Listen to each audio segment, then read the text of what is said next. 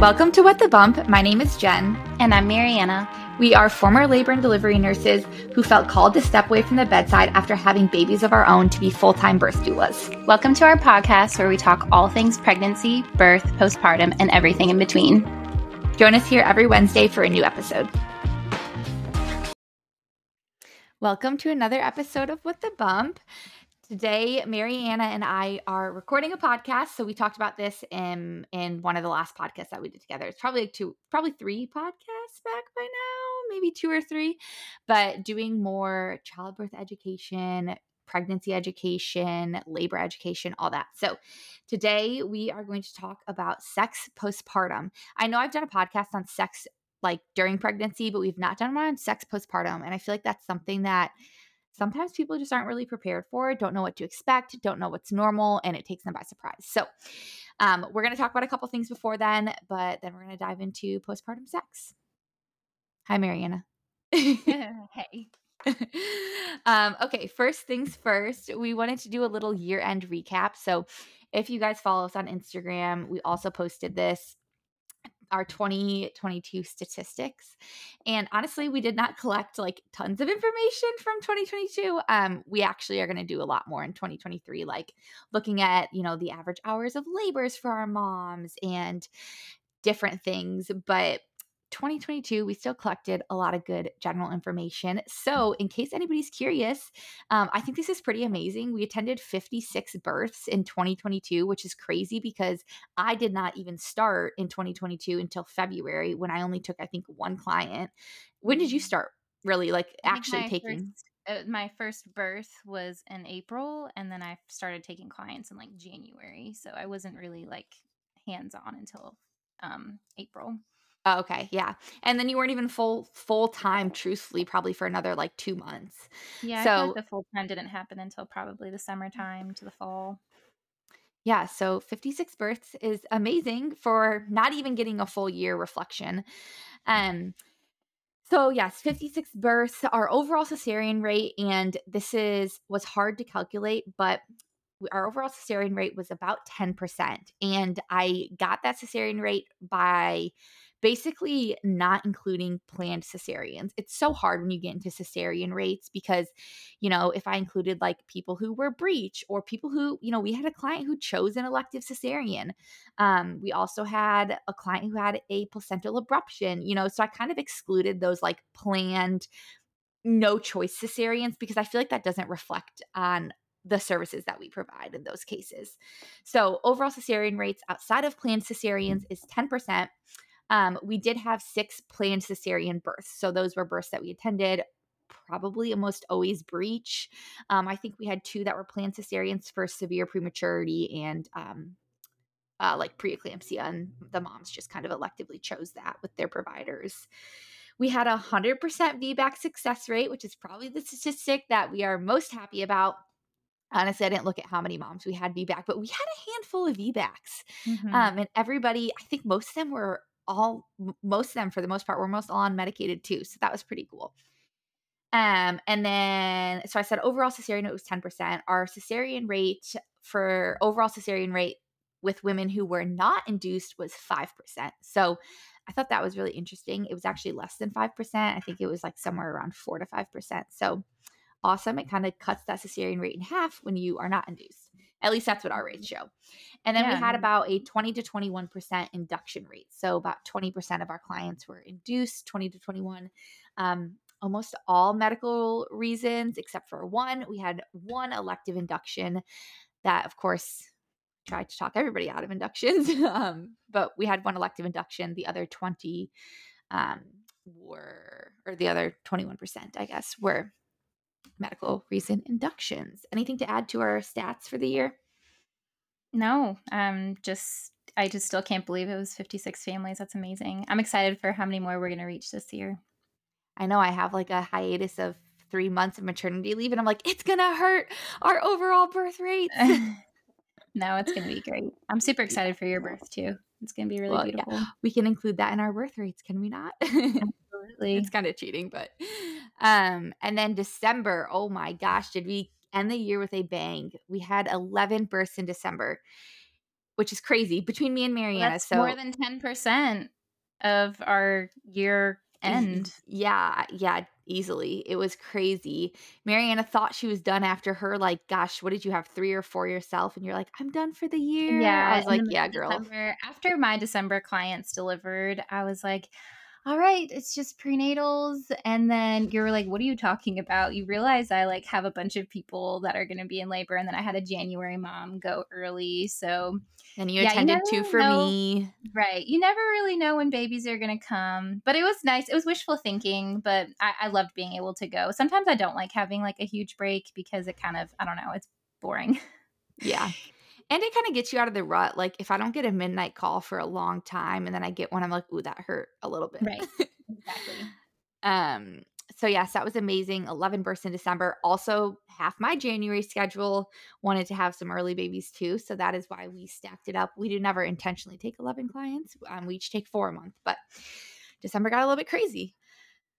Um, let's see. Recapping any births from this week. Did you didn't you have somebody in labor right now? Otherwise, you don't have births necessarily. I had um I had one person. She was a multi uh second time mom on the weekend. this Okay. past weekend that happened. Um it was it was a beautiful birth. Um I can't say anything other than we had an awesome doctor who let her push in like hands and knees and that's honestly and we talked about it. I think that's like the first doctor that Well, we know of. deliver, not pushing hands and knees. Delivered. Deliver. sorry, delivered. Um what Gave did I say? Gave birth. I'm sorry Pu- pushed um, in hands and knees. She allowed her to like deliver um, in that way, but um, yeah, it was beautiful. I was so happy for her. Um, yeah, it was one of my favorite births to be a part of. I keep on saying that, but um, they just get better. better, you know, I feel like as you get more in your rhythm as a doula too, like I don't know, they just get funner and funner. I literally kind of forgot about that birth. I was like, what is she talking about when you started talking? Because it was so fast. Like your client had her baby so quickly that it totally escaped my mind that you were even at a birth. Well, it's because for she had gone we had planned for her to go a little bit earlier cuz her last one was pretty fast and you know, she's got a 1-year-old, so she wanted to make sure that, you know, he was taken care of. She wanted to make sure that she was where she needed to be in the event that things sped up. So it went, I mean, it ended up being about like 12 hours by the time the baby was born. But yes, by the time by the time she really needed me and she, you know, started to like really start to work hard and she wasn't coping well, um, I was probably only with her for a couple handful of hours. So that's why it was like super fast. But I was texting and on the phone with her all night. well, night. of course so- you were. um, awesome. And then I had two, almost three, two births this past week, both great also. Um, one of them a little bit longer than we had hoped for, but honestly, they were both beautiful. Um, they were at different hospitals on the same day. So Mariana attended half of one for me. And that's always hard when that happens because that's kind of, you know, with one of my clients overnight, she labored, she had an epidural, um, which she loved and was very happy with, had a beautiful delivery team, a beautiful birth. Um, I think she pushed for maybe an hour. mm, No, I think two hours maybe. Um, but she did great. She could not have been she's like it's just the cutest and sweetest person. So everybody who came in the room just loved her, and it was it was really a beautiful birth. Um, and then I got to run over to my other client. I was very very tired by the end of it all, but all worth it. Um, and I went home and I think I slept for like two days straight. I know, and you're still going to be like making up for it for a little bit. We have a little bit of a break coming up after we've got a couple people that need to deliver. yeah, that's what we think though. Uh okay next up we i posted a question box on my instagram oh gosh probably like two weeks ago by now if not more but we thought it would be fun to kind of add a couple questions at the start of each podcast. So if you guys have questions you can message us on instagram. You can i'll put up you know question box every once in a while but we're to pull some questions off of them and answer them on the podcast. Reason being we get a lot of dms and a lot of questions that are asked to us and instead of kind of repeating ourselves and and giving people we hate giving individualized you know it's not even medical advice but just individualized answers because we don't know the story. We're not hired by you know people who dm us sometimes. So anyways we thought it'd be a little bit better to be able to give more general education information by answering your questions on the podcast. So if you have a question dm us. Um, but we have what one three questions that we're going to go over The first one, um, I got a message that says, Hi, I have a question. Since having COVID during pregnancy, my OBs are requiring growth scans every four weeks during the third trimester.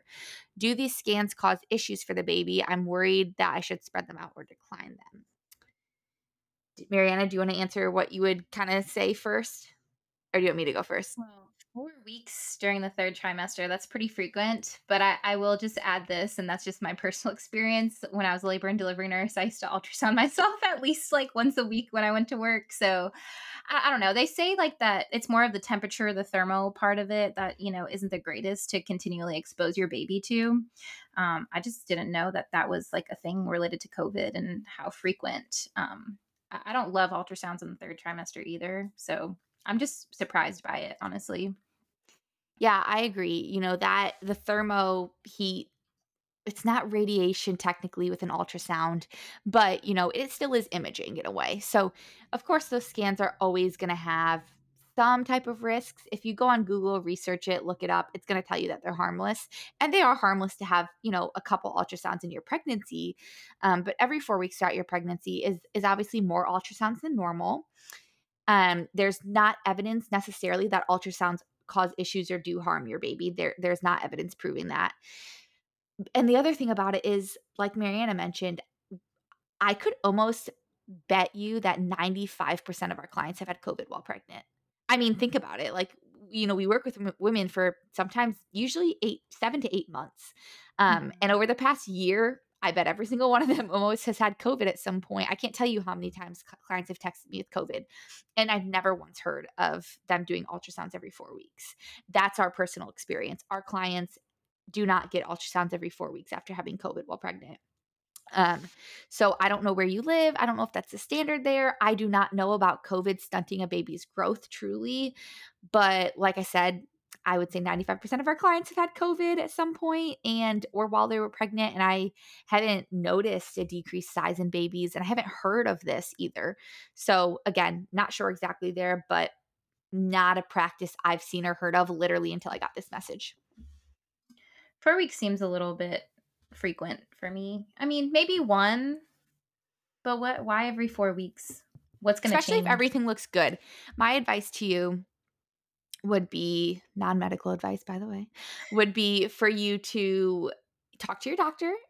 And if everything is looking picture perfect and normal with your baby, skip the next one. And, and then you're measuring the fine, next one. You know, yeah, baby's moving good. Mm-hmm. There's so much more to tell you information than an ultrasound. So much more. You can even do an NST. That might, you know, be a little bit better than doing a full blown ultrasound, which is a non stress test where they put baby on the monitor. So definitely um, ways that you could space them out or downright decline them if you felt comfortable with that too. And they get less and less accurate as the time goes by. So, absolutely. I, mean, I hold very little weight to third trimester ultrasounds, and I feel like sometimes they cause more stress and panic and anxiety than good. For sure. And that's next question How do you help prevent stretch marks? I know sometimes it's inevitable. Yes, it's normally unpreventable in many, many ways. um, most of stretch marks forming are pure genetics. There's not too much you can do. Use a um, what's that bio oil is one that I used while I was pregnant that I know people liked. Any type of oil on your belly, coconut oil, that can always help.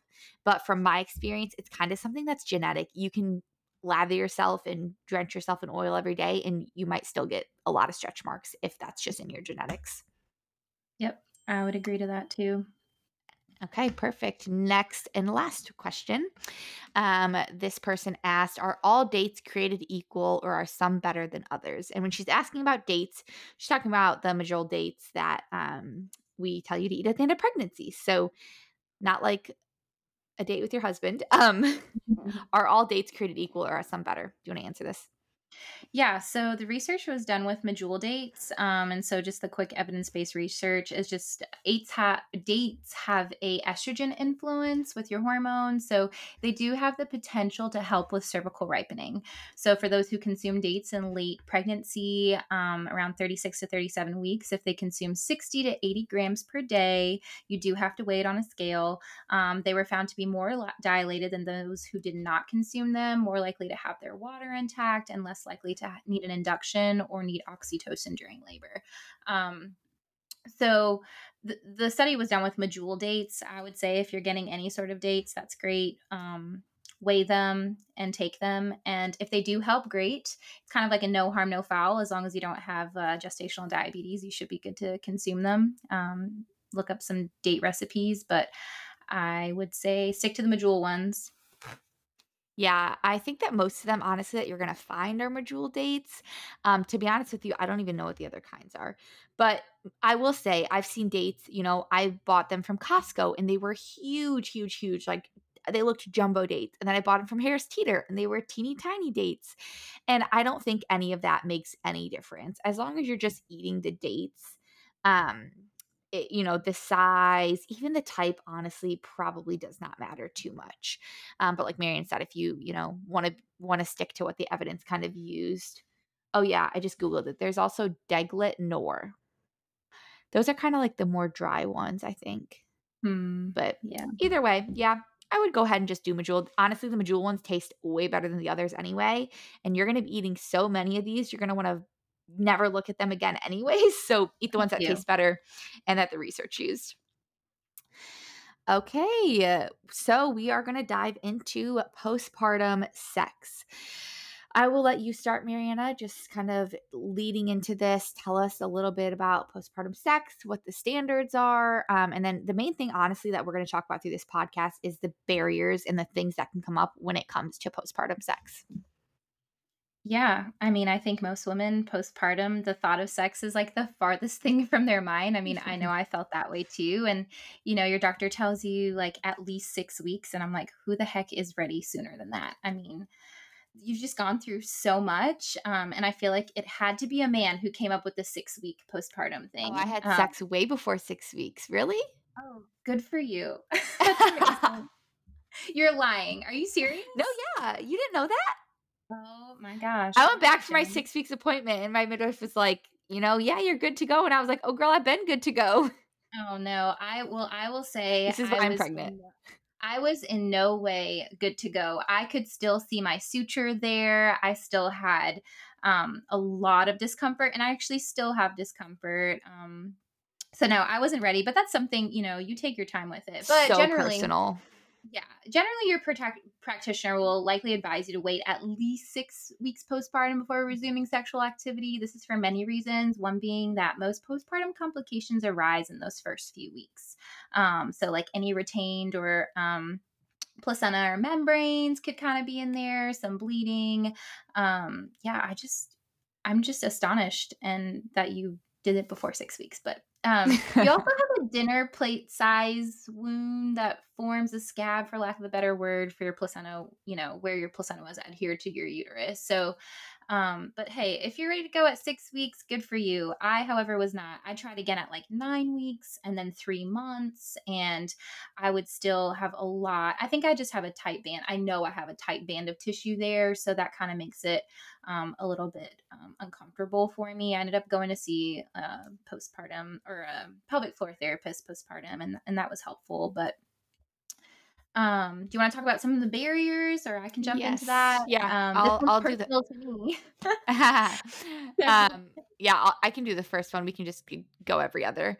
Um, so biggest barrier, like Mariana kind of just mentioned, is pain with sex. I would say that that is the one of the biggest reasons why women don't feel ready at six weeks, and this varies for everybody. You might feel ready at four or five, um, or you might not feel ready till three months. So I'm by the way, when I said that I, you know, did not follow that rule, I'm not advising you to do that. Um, it's not even that I felt ready. Um, I just, I felt fine. So, biggest barrier is pain with sex. This is normal. This is also common. Just in the beginning, it is not normal and common to be three months postpartum and still experiencing severe pain with sex. That's where, like Mariana said, a lot of times you can have a tight band of tissue. A lot of it's from that scarring, from sutures, and how they come together and how that scar tissue forms. Um, that you know you kind of have to do some work with, and that's where a pelvic floor PT is going to be a huge, huge help. But early postpartum, those first couple of times, it's going to be a little bit painful, a little bit sore, and just kind of different. So, a lot of that pain is just from the trauma of, you know, pushing a baby out and just from all those tissues being different, also being desensitized. You know, you haven't had sex in so long that when you go back to doing it, it can be a little bit uncomfortable. The, the, the skin heals differently where the sutures were laying, it just might feel a little bit weird. Another reason why a lot of women experience pain with sex is that you have very low estrogen postpartum. And low estrogen will affect the elasticity of the tissue in the vagina. It will also affect, you know, moisturization of things in the vagina. Your estrogen drops after giving birth. And especially if you are breastfeeding, it is going to remain very, very low. Reason being, your prolactin and oxytocin are very high when you breastfeed. So that makes your estrogen lower it kind of honestly mimics menopause. Um, and I hate to say that, but it's really true. Some breastfeeding women postpartum feel almost like they're in menopause. You have low libido, no sex drive, you know, you um, get the hot flashes, the night sweats, pain, vaginal dryness, all that stuff. I used to wake up in like puddles of sweat postpartum. And it, it really kind of, you know, puts you into a menopausal state in a way. And that is also nature's way of preventing you from getting pregnant birth control or breastfeeding is not birth control, but when you are breastfeeding, your body is trying to prevent a pregnancy, which is why it does kind of give you that low estrogen state. And um, like I said, kind of put you into menopause. So, pain with sex is absolutely normal the first couple of times. We'll we'll tell you some tips and, and tricks uh, at the end of this to kind of help with some of these common barriers. But pain with sex. Yes. Um, low libido, you touched on, um, which is low sex drive. Um, I think there's just a combination of factors in this. I mean, you just experienced a huge dramatic life shift between you and your partner. Um, you have this newborn baby, and you're probably exhausted. You're not sleeping very much. So, I mean, sex is just not even a priority, and do not feel bad about it. I know for a while, I was just kind of like, oh my gosh, well, it, I wasn't really thinking about sex postpartum. But there was a time where, yeah, when I wanted to connect with my partner, with, with my husband again, I was like, will we ever find time to have sex? Or like, will I ever want to have sex with my husband again? I was just like, I would choose sleep over sex any day. Um, and, you know, sometimes you know you might be doing the night shift they might be you know sleeping or napping so i mean i would say exhaustion and stress definitely is going to decrease your sex drive, and that's totally normal. It will pass, it will get better. Um, uh, breastfeeding also releases oxytocin, oxytocin, which is a hormone that triggers good feelings towards your baby, but it also suppresses your libido. Um, and you talked about that, so it's it's nature's way of keeping your sex drive low to prevent another pregnancy too soon. Um, so don't feel bad if you have a low libido. You've got hormones shifting, lots going on. So um, it's totally normal. You'll get your groove back. All right. Next barrier we have um, it's just hard to time find to connect with your newborn. And a lot of this, or time to connect with your partner because of your newborn. A lot of these literally just kind of tie into each other, just like Mariana talked about exhaustion causing a low libido it also can be hard to find that time to be with your partner when you have a newborn. Sometimes, like Mariana just said, you're taking shifts. Um, everything revolves around the baby or even trying to get some rest. So, sex is just on the back burner. It's just kind of how it is. And honestly, I will say, as women, I feel like it's easier for us as women and as mothers to be like, oh, sex in the back burner. And it's harder for our husbands, truthfully. Um, that can be one of the the hardest part is still trying to find ways to connect when, you know, you feel your libido's low, but he didn't have those hormonal shifts. He didn't just give birth to a baby. He didn't have the body changes that you did. So try mm-hmm. to find different ways to connect, different times to connect. And another thing that, you know, as far as hard time connecting with your partner, you may feel resentment towards them because, like I said, he didn't have that hormonal shift. He might be sleeping a little bit more than you because you're up breastfeeding. You you feel like you're the one taking care mostly of the baby, and it can be, you know, frustrating, but it is also normal. So you just kind of have to, you know, try to find that time when you can, but also have grace with yourself because as your baby gets older, you do have more time on your hands. They do get a little bit easier. Yeah, look for those little nuggets of time that your baby, you can put your baby down. I know, you know, my son was super clingy and i was like gosh am i ever going to have time to put him down to even like sneak away? You know what i mean? Um, so again something like that it passes it goes by um, and it's totally normal.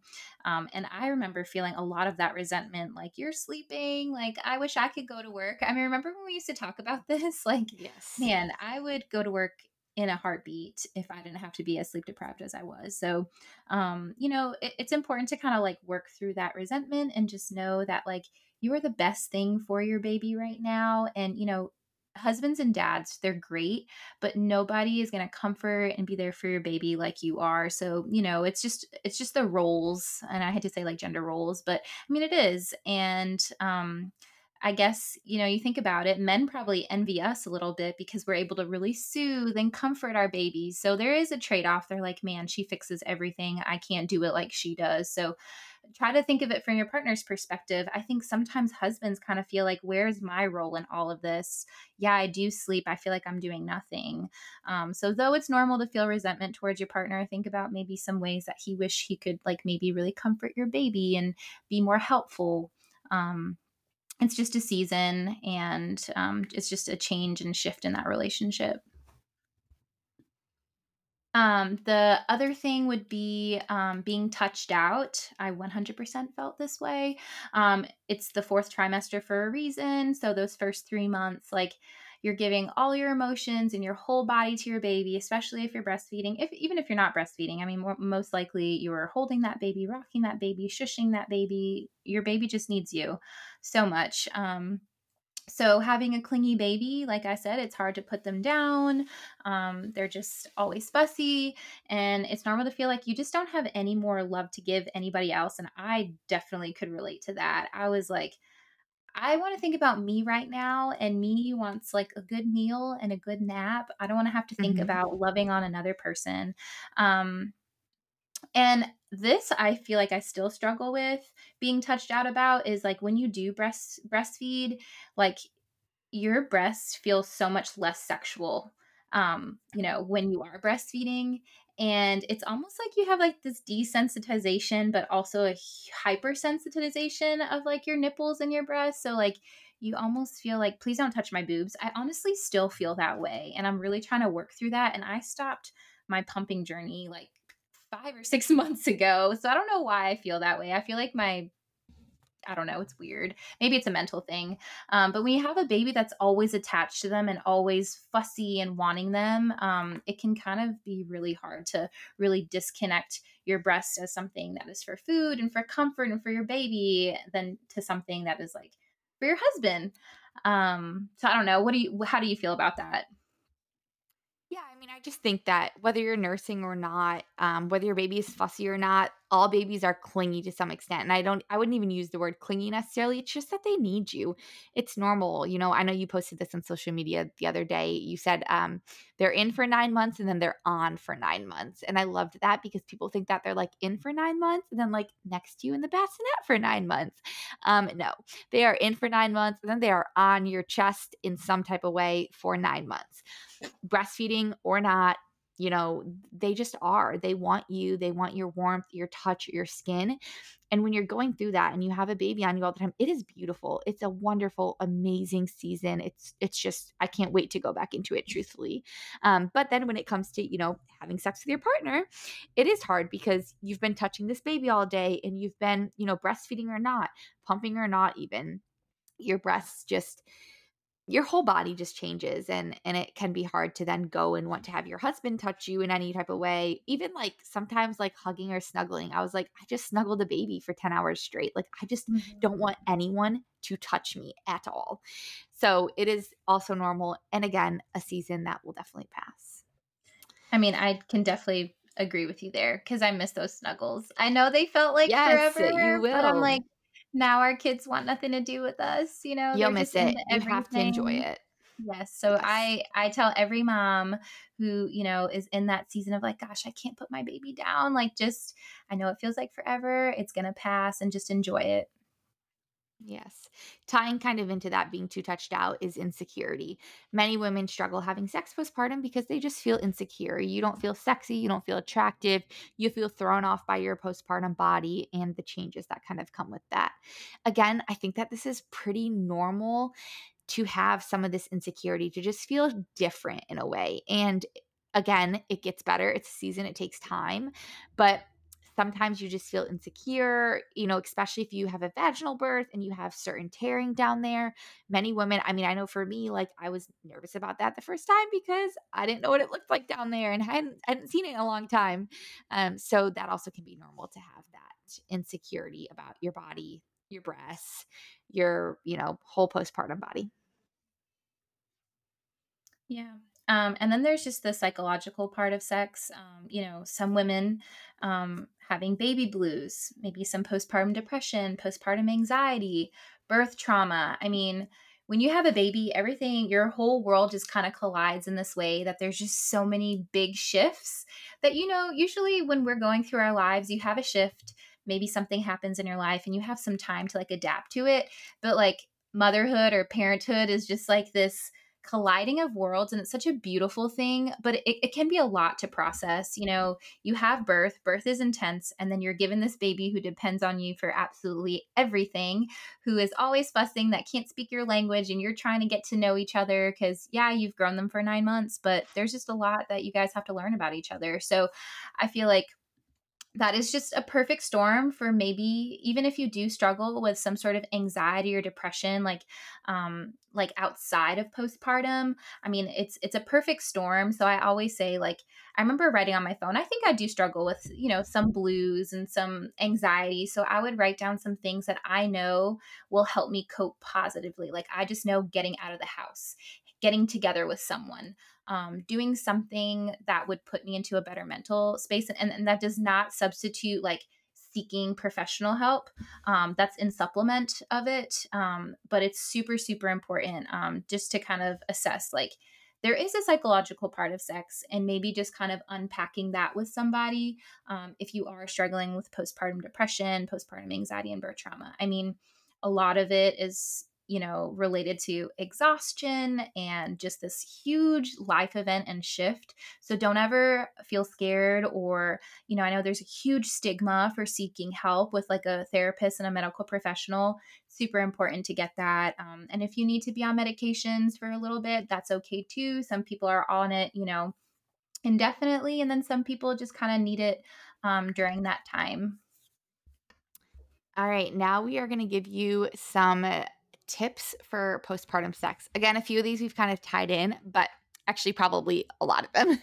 Take time, talk to your partner about what feels good, what does not feel good. Be real, be honest, and just express how you're feeling and any kind of insecurities that you have surrounding it. Use lots of lube. And I mean this that tissue is just sensitive. It is, you know, like Mariana said, desensitized, but oversensitized. So use a lot of lube. That just makes everything easier, especially because, you know, a lot of things just change in the vagina after you have a baby. Even if you have a C section, it's just different. So you are drier too. Use a lot of lube. Um, discuss this kind of went with the first one. Discuss any anxiety you have surrounding the pain with any sex, any lack of confidence, desire, and you know, expect your partner to be understanding of this expect that sex sometimes may just not feel the exact same as it did before. It might just feel a little bit different, and that is also okay. Sex may also be less spontaneous and more planned. So I know we said, like, look for those little nuggets of time to spend time together, whether it be sex or not, but you really do. You know, you have to plan things out more like, hey, today at nap time, we're going to spend this time together, or after baby goes down for the night, or whatever it may be um, you know, you you have to kind of plan it out. And sometimes you can take that anticipation and make it more fun and playful. But Mariana definitely wrote I'm reading off of it. We have like a rough draft for every podcast, and she put on here quickies will be your best friend. Uh yeah, that's true. they will be because babies sometimes don't sleep long. So they will be. Um, you want to run through the last couple? Yeah, I will just like touch on quickies. Um, I feel like with in addition to the quickies, I mean completely appropriate, but in addition to the quickies, I feel like after you have a baby and you have sex and you experience all these changes with your partner, I feel like you're more um in tune to like what makes you feel good. So you're like, hey, we only have a short amount of time, so let's do this. And I feel like, and not to say that it's an exchange, but you do want to give to your partner. But I feel like after you have a baby and you go through everything, you can really tell your partner what you want. Like you're kind of you can speak up a little bit more. Um, and listen, listen, we have a quick, we only have 15 minutes. So this is maybe what I want. Let's get to the, you know, let's not make this a forever thing. So I feel like if anything, it gives you a little bit more confidence to really tell your partner what you like, how you like it. Um, and use that time optimally. But that's my um, touch point on quickies, but it's a great thing um, you'll be a professional. Um, seek a pelvic floor therapist. Um, I had never heard of pelvic floor therapy until I was pregnant. Um, Jen and I both saw a pelvic floor therapist. Um, I, will admit, I, I, really don't do the exercises that I'm supposed to do. Um, it's just, you know, it's not exactly something I'm carving into my day. Um, but that's super important. Um, I was at least able to kind of really understand like the changes within my body and um, some reasonings why I might be having some pain. Um, so that's super important. And just overall, I think it's important um, to see a pelvic floor therapist despite like for sexual reasons. Um, and you know you might have to seek I, I, mentioned this before you might have to seek a mental health therapist around anxiety um, related to sex and that's totally fine um, you know talk to your friends about it if you feel comfortable um, anyone close to you that you can really open up with about it and your partner especially i feel like they would be super understanding of something like that. Um, connect with your partner in a non-sexual way to build up more intimacy. So you know start with like you know maybe rubbing each other's back back of the neck kissing more like more so playful touch um, in a loving way. I feel like that is a lot better than just kind of jumping into it because it can kind of be a lot, um, especially postpartum. And then work your way up to post delivery sex when you're ready. I mean, it doesn't have to be an all in thing. Um, and you can let your, you know, partner know that. Um, this is my favorite thing. I like to do something that makes me feel sexy. Um, and so sometimes that looks like, hey, shaving my legs. That makes me feel sexy. Doing my hair.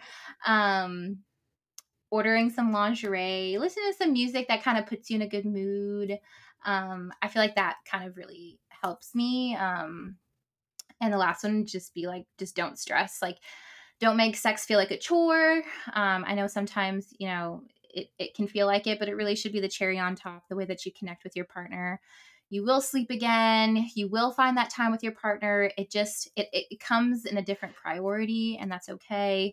Um, the first year is just full of so many dynamic changes in your relationship and it feels scary and honestly i encourage everybody to like seek marriage counseling like you know or at least do like kind of like touch-ins and touch base with like the pulse of your relationship like I, I, feel like it's very easy to miss each other when you're focused on either going back to work or just caring for this baby. It's super important that you're finding time to connect with your partner and it doesn't have to be anything expensive or elaborate. It could literally be you order takeout in and you just kind of you know, I know men aren't the greatest at talking about their feelings, but I feel like sometimes women, you know, we can um, do a better job at kind of maybe um, just you know opening up with them and sharing things and like explaining to them like i want to connect with you but you know maybe these are some things that you can help me with so that we can connect better so I know that might be a whole other segue of other marital things, but um, just know that it does get better over time. It's normal for your relationship to kind of have this huge shift,